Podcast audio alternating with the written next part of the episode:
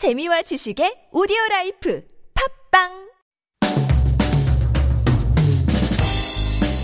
Taking care of our health and guarding against seasonal diseases will be more important than ever this summer. On top of the persistent risk of the novel coronavirus, health authorities are also on high alert over other illnesses as well. Nearly 60 people became ill with food poisoning at an Ansan kindergarten recently, and malaria has appeared about two weeks earlier than usual. The higher than normal temperatures in June were a preview of what promises to be a very hot summer with double the number of days with extreme heat. So what can we do to protect ourselves? Authorities stress that the majority of diseases and illnesses can be avoided by sticking to the basics. That's right, washing our hands well, making sure to cook foods thoroughly, taking measures to prevent mosquito bites, and of course, wearing a mask when coming into contact with others. I'm Na and this is Life Abroad.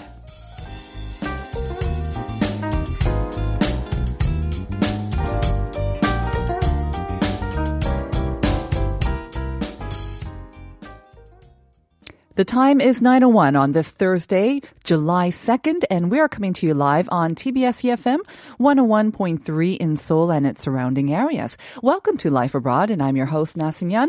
We are here to bring you all the latest headlines and information you need to navigate your life here in Korea every weekday from 9 to 10 a.m. Now, coming up on today's show, we're going to start things off with today's Health Insider. And of course, we'll be joined by Dr. David Kwok. And today he's going to touch on some important issues related to COVID-19, but as well related to food poisoning and the so-called hamburger disease. And then later, Jacco Zwetsloot will bring us a roundup of the week's hottest issues in All a Buzz. We're going to discuss issues like the risk of depression for teen night owls and alternative military service for conscientious objectors. We'll also talk about the return of spectators to baseball stadiums to the delight of many fans out there. And now let's turn to today's question of the day. Now, the KCDC has issued a warning to be extra cautious when it comes to places that meet the three mil conditions. That is, 밀폐, 밀집, 밀접. We can loosely translate this to the three C's, confined, concentrated, and close.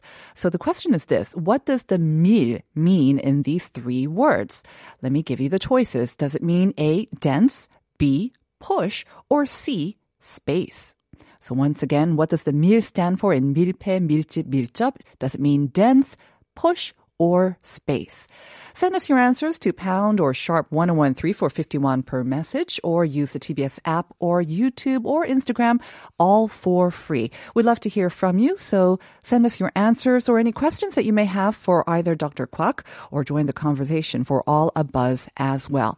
As always, we'll share your messages on the air and select a few of them to send out some mobile coffee vouchers. Up next, we've got issue today with Chu Jihan. Now let's get an update on the latest news that we need to know. And to give us that is reporter Chu Jian. Good morning, Jian. Good morning, Sinyan. All right, we're going to start off with um, some COVID-19 related news because we did see another spike in the numbers yesterday. So let's get started with that. Right. So the number of new cases spiked yesterday as cluster infections continue to increase in areas beyond the Seoul metropolitan area. Uh, yesterday, the country added 51 cases, including 36 local infections, raising the total caseload to 12,850.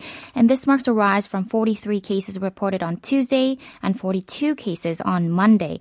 Now, the densely populated capital and the surrounding areas accounted for most of the locally transmitted cases last month but recently the virus outbreaks have been reported in other parts of the country causing major concerns. Right. This past week and also last week, we heard of the number of cases in Daejeon, and now we're seeing them spread to mm. the nearby city of Gwangju. And in response, Gwangju has actually raised its social distancing level a notch to level two.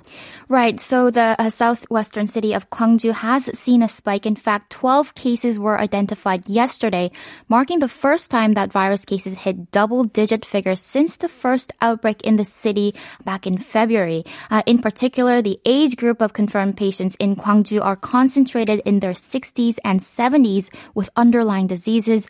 So quarantine measures are in full swing at a welfare center for the elderly operated by a religious group. And that's because a caregiver woman in her 50s was confirmed to have the virus. And after that, additional infections began popping up at the facility with several more confirmed at a church where the caregiver attended last weekend. But the concerning point here is that it's not yet known how the initial patient caught the virus. So, as the number of so-called blind spot infections continue to increase, uh, Gwangju Metropolitan yesterday uh, decided to raise the city's social distancing level to level two. All right. We discussed this new sort of social distancing three level system that has been introduced. Remind us of what happens when it is raised to level two. Mm-hmm. So while the first phase of level one of social distancing, you can engage in daily life and economic activities while complying with quarantine rules.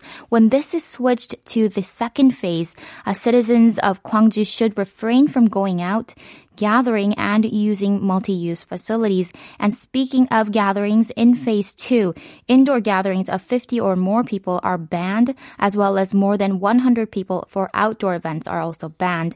And public facilities uh, will be closed for the next two weeks, while collective restrictions on high-risk facilities have been imposed.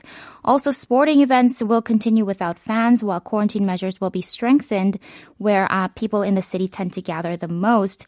Meanwhile, adding to concerns, health authorities yesterday said nearly a month after schools reopened their doors, they detected what appears to be COVID-19 transmission among students within the school. This is happening in the city of Daejeon, Korea's fifth largest city that's about 90 miles south of Seoul. Right. So authorities are still making investigations into that to see whether the transmissions did indeed take place in the school or some other locations. We'll have to wait for those results. Well, it seems like COVID-19 has touched every aspect of our lives. And um, we remember the KCDC head, Jung Eun-kyeong, saying that COVID-19 is really a cruel virus because mm-hmm. it affects the ones closest to us. It's also cruel in that it seems to take away all those events and um, yes. um, gatherings that bring us so much pleasure mm. and joy. And one of them would be the summer festivals, exactly. the national summer yes. festivals that we do look forward to, but unfortunately, um, many, if not all, are going to be canceled this summer. That's right. So canceled festivals can be very disappointing to those who plan to attend, but it's also disappointing to uh, merchants who had been expecting visitors as these right. major events are those events that boost sales mm-hmm. among local merchants, hence boost the economy in their cities. And I'll mention some of the major summer events, uh, starting with Busan, uh, the Busan Sea Festival and Rock Festival. The biggest festivals in Busan during the summer have been cancelled. Also, the Boryeong Mud Festival, which is a major event on the west coast in the summer, mm. has also been cancelled. But for this particular festival, it has never been cancelled for the last 22 years. So they're thinking of doing this online virtually. That should be interesting interesting. Mm-hmm. Can you ship in the mud? Because you need the mud, no? Right, I know. They're, they're gonna do it uh, through VR or okay. virtual reality and also through YouTube. Mm. And they're gonna call it Untact Mud Festival on. And although it won't be as fun and it won't feel the same as mud on your mm-hmm. face and your body, hopefully those who plan to attend can experience something new this year at Boryeong's Mud Festival. And another prominent festival that will be canceled is the 2020 Daegu Chimek Festival. Well, the Untact Mud Festival will definitely be cleaner Yes. So uh, a lot less um, to clean up. What's so that could be that, an though? interesting. that's true. And the Daegu Chimek Festival, that is very disappointing to hear. But of course, you know, you can always have Chimek in any time and any city. Now we are going to get on to our next news item, and this is very good news for some of our foreign listeners residing in Seoul. As yesterday, the metropolitan government said that they have secured the budget now to provide foreigners with COVID-19 disaster relief support. That's right. So so uh, the Seoul Metropolitan Government said yesterday that the third supplementary budget bill for 2020 passed by the Seoul Metropolitan Council, including setting aside a budget for COVID-19 disaster relief for support for foreigners. And through that budget, uh, the maximum amount of 50 billion won would be supported. And the decision was made following the judgment of the National Human Rights Commission of Korea that Seoul's exclusion of foreign residents from the list of disaster support fund was discriminating against against foreigners without reasonable reasons. According to the city, the number of foreigners registered in the city of Seoul is around 300,000 and since the relief support is paid on a household basis, it's estimated that about 100,000 households will be eligible for support and Seoul estimates that the amount of support will be amount to around 30 billion won and foreigners eligible for the relief fund will be those who register as foreigners and engage in income activities in Korea. Uh, but we'll have to keep our eyes on this issue as uh, details and final decision has not been released yet. Well, as soon as they become available, I'm sure that we'll have them for our listeners. Mm-hmm. Moving on today, we talked about how Chimek, the Daegu Chimek Festival, has been canceled. But of course, Chimek is readily available. We don't yes. even have to go to a restaurant. It's mm-hmm. available for delivery delivery. So this next item is about food delivery. And starting today, people who order food and also alcoholic beverages, they will have a limit on how much alcoholic beverages they can actually order. Mm-hmm. So give us the details on that. Right. So the National Tax uh, Service announced yesterday that they will implement measures to change liquor rec- uh, regulations. So long thing short, uh, Cost of drinks should not exceed the price of food, and then your delivery will be delivered to you. So, if uh, chicken, let's for example, mm-hmm. is amounting to 10,000 won, and mm-hmm. your beverage or alcoholic beverage is less than 10,000 won, then it's okay. So, but if it exceeds the total, um, like half right, of 50%. the total bill, mm-hmm. then that will not be allowed. Right. That seems reasonable enough. Mm-hmm. All right. Thank you very much for those updates, Jian. Have a great day, and I'll see you again tomorrow. See you tomorrow.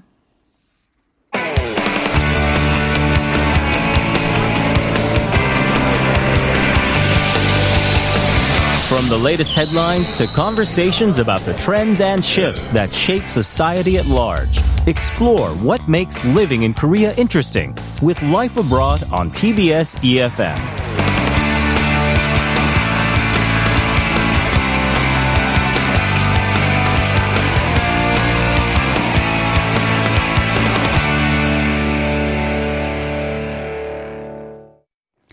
It's time now to get some expert advice on the most relevant and um, urgent health issues. And to help us do that is Dr. David Kwak, clinical instructor specializing in family medicine at Soonchunhyang University Hospital. Good morning, Dr. Kwak. Good morning. Always a pleasure to have you. Thank you. All right, we are going to tackle a couple of issues here. Of course, the first, I think, is related to COVID 19, is mm-hmm. still the most pressing issue. Um, but you wanted to take a sort of a different take on COVID 19. We're not just going to be talking about the numbers here of new cases. Right. We're going to be talking about numbers of a different sort of um, importance to us. Mm-hmm. So I'm going to try to cover some of the uh, um, new fun facts that mm-hmm. are coming up with. Fun I, facts. I really can't really call them fun facts, but some interesting facts. Very interesting that are coming facts. up new in regards to COVID nineteen. All right. Um, so in the first two half, uh, first half, I'm gonna bring up uh, two factors: antibody testing and some of the blood types that we talked about mm-hmm. before. All right. So let's start with antibody testing. I remember we covered um, some news items before when the government said they'd use the blood, I think, collected through sort of a census study and use that as a uh, as a way to kind of see how much uh, right. of the population has actually been infected with coronavirus. That's exactly right. Are we actually. talking about that? That's exactly the one that I'm talking about. Okay. And they're actually going to continue and uh, go on to the second phase of mm-hmm. it and test more people. But uh, they just came out with 15 uh, results for the 1,500 people that uh, oh, they just good. did over the past month or so. So a uh, news came out just on Monday about a study regarding COVID-19 antibody formations in people in Korea. And this study of was of particular interest, as you said, mm-hmm. because it was supposed to give a figurative number of people who might have had COVID 19 without mm-hmm. knowing. The government tested for antibodies in 1,500 people, which theoretically can find who had the infection and may have recovered. Right. And they actually ended up finding only 0.1% had the antibodies. Of 1,500 people that mm-hmm. they surveyed, and this must be from nationwide, I imagine. It's not just from one region. Right, it's not just one. They only found 0.1% had mm-hmm. the antibody? Mm-hmm. That's very low, surprisingly low. Yes, that is very surprising low. Uh, so I'm going to try to explain what this could mean for mm-hmm. all of us. Um, so calculating that 0.1% of the national population of roughly 50 million that we have mm-hmm. in Korea, uh, and it, that calculates into 50,000 who are to have the antibodies. If we follow that same ratio. Exactly. Uh, but this figurative number can mean that the government has done a great job in mitigating the spread and contained it to such a low number. So Right. that'll be a good aspect of it. But except it's also too low of a number and can be worrisome because it is far from reaching the herd immunity that we've been talking about. Right. So it'll be worrisome to the government, I guess. Uh, but I would like to clarify some possible misunderstandings here and help our listeners to judge the results for themselves. Okay. All right. So if we calculate that 0.1% of the 1,500 people tested, it actually becomes 1.5. Just 1.5 people or Right. person, Persons. I guess you would say. Okay. Right. So it means that they actually found either one or Mm-hmm. possibly two people who had the antibodies. And these one or two people are supposed to represent all the infected in Korea, all Mm. the infected people in Korea. That doesn't seem quite right, does it? It seems like a very small sample size, 1,500, if you think about it, against 50 million. Exactly. Mm. So you're right on the track. So uh, uh, realistically speaking, that one or two people could have come up by coincidence. And I'm just saying that simply the sample size is way too small to represent the whole nation. Mm-hmm. So I'm pretty sure this study is still ongoing. And as, as I said, they just came up with a new, new plan to study 2,500 people more. Right. Right. So hopefully that'll show a much bigger picture sometime soon. But for now, I think it's just a little too early to have any takeaways from the report. All right. So we'll have to wait for the results, I guess, of the full sort of study or the full sample size, which will be significantly larger than 1,500. But antibodies, I know that we're not going to cover it here, but even with antibodies, there have been mixed reports about whether, you know, the antibodies could remain in the body forever or Right. it can also kind of be obsolete or not be effective That's correct. against um, mutations. But Yes. that's for another show, I guess. Uh, I, I could actually mention that uh, so. the newest studies actually are coming up uh, saying that antibodies tend to um, go away within about two or three months of time. Okay. So, That's not such a good news, though. So then again, that might affect the results that we saw, 0.1%. Theoretically, possibly can, Mm-hmm. but another uh, doc- close doctor friend of mine who works at a very prestigious hospital in Korea, Mm-hmm. uh, they just started implementing antibody testing in their hospital and found that to be very accurate in depicting picking up uh, people who are confirmed. Any figures? Uh, not fi- Any no, not so much yet? figures because they're only testing the people who are suspected of having COVID nineteen. All right. Yep. All right. Well, let's move on to our second topic. And this is also related to COVID 19. And I believe we had actually covered this before. Yes. Um, you know, when we first came out with results that, yes, there were random sort of reports coming from China, I think, and Russia, Right. uh, some sketchy details, but suggesting that some blood types are more susceptible to getting the disease and then becoming more seriously ill from it as well. Right. So they were talking. Uh, the, the studies from China and Russia were mainly talk, saying that uh, type A's are to be more prone to getting the infection. Right, and that raised a lot of fear among the type A's, which form the majority here in Korea. True, Mm-hmm. true, and and I'm also gonna uh, bring that up uh, within my uh, segment as well. Uh, but a newest study also came out from Italy and Spain uh, that just actually tries to prove that it actually is. Mm-hmm. Um, so, but uh, I, I I'm gonna ask the listeners to hold your thoughts though, because in the end, I will again let you know why this doesn't make any blood types any more dangerous than the others. Okay. Right. So, all right. So this uh, research Good news for blood A, maybe not so good news for the other types. right, All typos. Um, so this re- research claims that it studied 8 million, 5, um, 5,000, sorry, 8,582,968 DNA blocks. Give or take eight and a half million Right. DNA blocks. Okay, I we have to wanted to- round up Dr. Kwok. Okay. Yes, sorry. I just wanted to uh, specify the number because that study was emphasizing that number so much. Uh-huh. All right. But anyways, they studied the DNA blocks again from 1500 people and they found a specific location in our DNA related to causing respiratory failures in COVID-19 patients.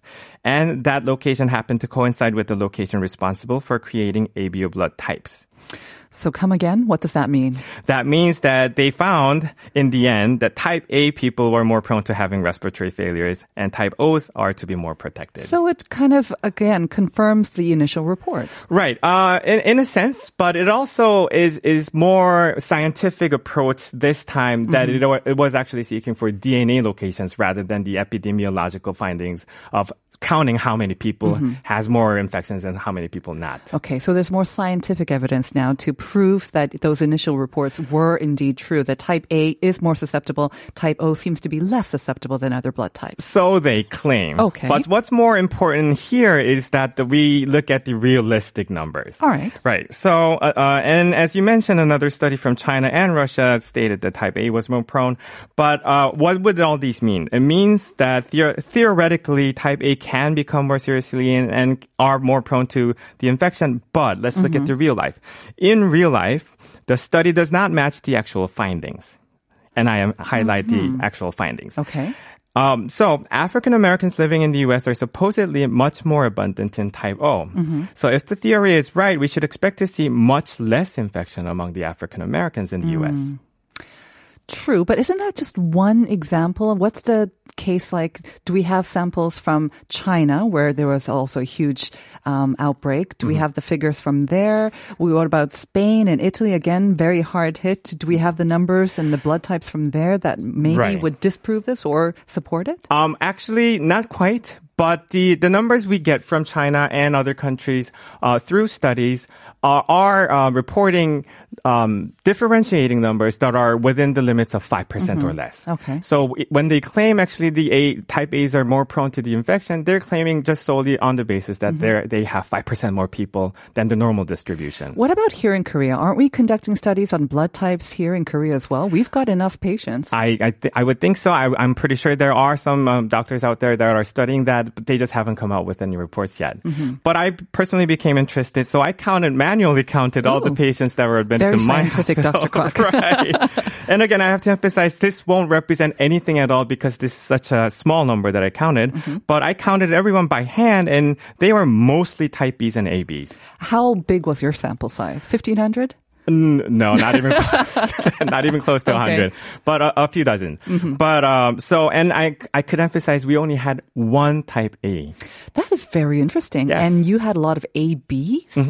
So it was mostly, I would say, about 50% type B Mm-hmm. and about 45% type AB. That is very interesting. As an AB myself, and I know that we're rather rare in the population, That is very interesting. So I guess Right. These random or very different size of samples, it's very difficult to get a kind of grip on these statistics whenever they do come out. It's still very rapidly developing, isn't it? Exactly. So a lot of the doctors are also concerned that these new studies tend to come up very too quickly Mm-hmm. with such small numbers that it cannot really represent the, what's going on in real life. And are they reviewed by the peers? Are they corrobor- collaborated by the peers, I guess? Right. So many of these journals were uh, were too new that it has never been no time. peer reviewed at all. All right. So again, we have to take all these studies, I guess, with a pinch of salt. Mm-hmm. Have to kind of reserve our judgment. Right. Let's move on to our last one because I think this caused a lot of concern Yes. and uh, raised a lot of alarm bells, especially among parents who send, who have to send their young children to daycare or kindergartens or even schools as well. This massive. Um, Food poisoning that occurred at uh, kindergarten in Ansan. So uh, up to 115 people got sick from food poisoning at the kindergarten in Ansan, um, and it started with actually four children showing up with symptoms uh, uh, of abdominal pain on June 12th, and then the number increased to 115 by the 29th. It's not something so so brand new that we get these food poisoning in the summertime, but uh, so, uh, because the number was so large, the KCDC conducted a complete inspection of the kindergarten and found 58 people to be positive for a bacteria called enterohemorrhagic Escherichia coli, abbreviated EHEC. That's much better, the abbreviation. Right. Okay. So this uh, the E. coli bacteria is supposed to cause is able to cause this Hmm. specific syndrome called a hemolytic uremic syndrome. also known as hamburger disease. Exactly. As the media has been reporting. Exactly. And in this particular case, 16 people are currently going through that syndrome and five are receiving dialysis treatment for their condition. So, what exactly is this hamburger disease? I'm going to call it that, which is much easier than the official name. Right. So I'm going to get into that. So this hamburger disease is um, is is a condition primarily occurring due to the damage in the kidneys, and it can also be life threatening.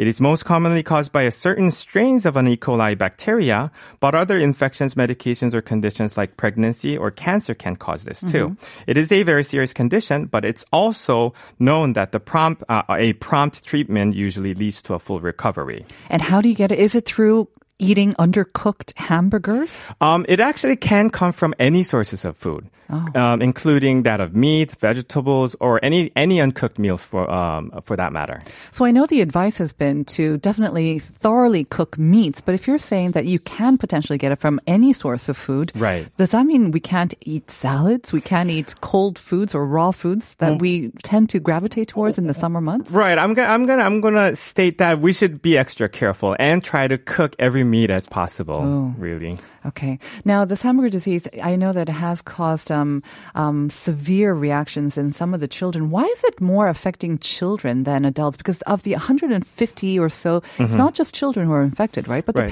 the pa- adults seem to be getting through it rare. I mean, pretty easily, if you know, relatively. True. Uh, it's only an epidemiological findings again that, that they find uh, younger children to be more prone to this um, infectious disease uh, rather than the older generation. They're, they they couldn't find any specific reason behind it, but they found that uh, people who are above 65 and people uh, children who are less than 5 Mm-hmm. or those uh, people with weakened immune system Right. are more prone to having this this syndrome. I guess um, adults are just more able to sort of process these toxins and just let it get through our system without it infecting us or affecting us too severely. Right, that's quite possible, but also with the aging process, we usually get exposed to a lot of antibodies and, and other bacteria that could cross react to these possible uh, bacteria sources too. All right. So, um, I guess your last advice for people to guard against um, this sort of food poisoning once again would be? Right, so I'm going to reemphasize. Cook every meal as possible, but also this can pass through uh, water contamination. So if you have diarrhea, don't go to don't go swimming, and don't go swimming in, with people who might have diarrhea. Or keep your mouth closed. Make your sure you rinse well as well. Absolutely, wash your hands. All right. So in the summer months, um, the risk always is there for um, food poisoning. I mean, really, it's nothing new. Unfortunately, we do come across these cases almost every summer. It's just that this was a massive outbreak, and they're still looking into Mm-hmm. um, what exactly was the cause of it as well, whether the fault lies with the kindergarten or the food handlers themselves, or the source of the food. So we'll have to wait for the results of that. Um, as always, very informative, sometimes reassuring, and but always very informative and good to know all this information. So I want to thank you very much, Dr. Kwok. Thank you. And that will do for today's edition of Health Insider. If you have any questions for Dr. Kwok and maybe you'd like him to address them, um, please send us your questions. You can send them either through our text, um, that's sharp or pound 113. Of course, you can email us as well. And that'll do for the first half of our show. We'll be back in part two with the daily reflections.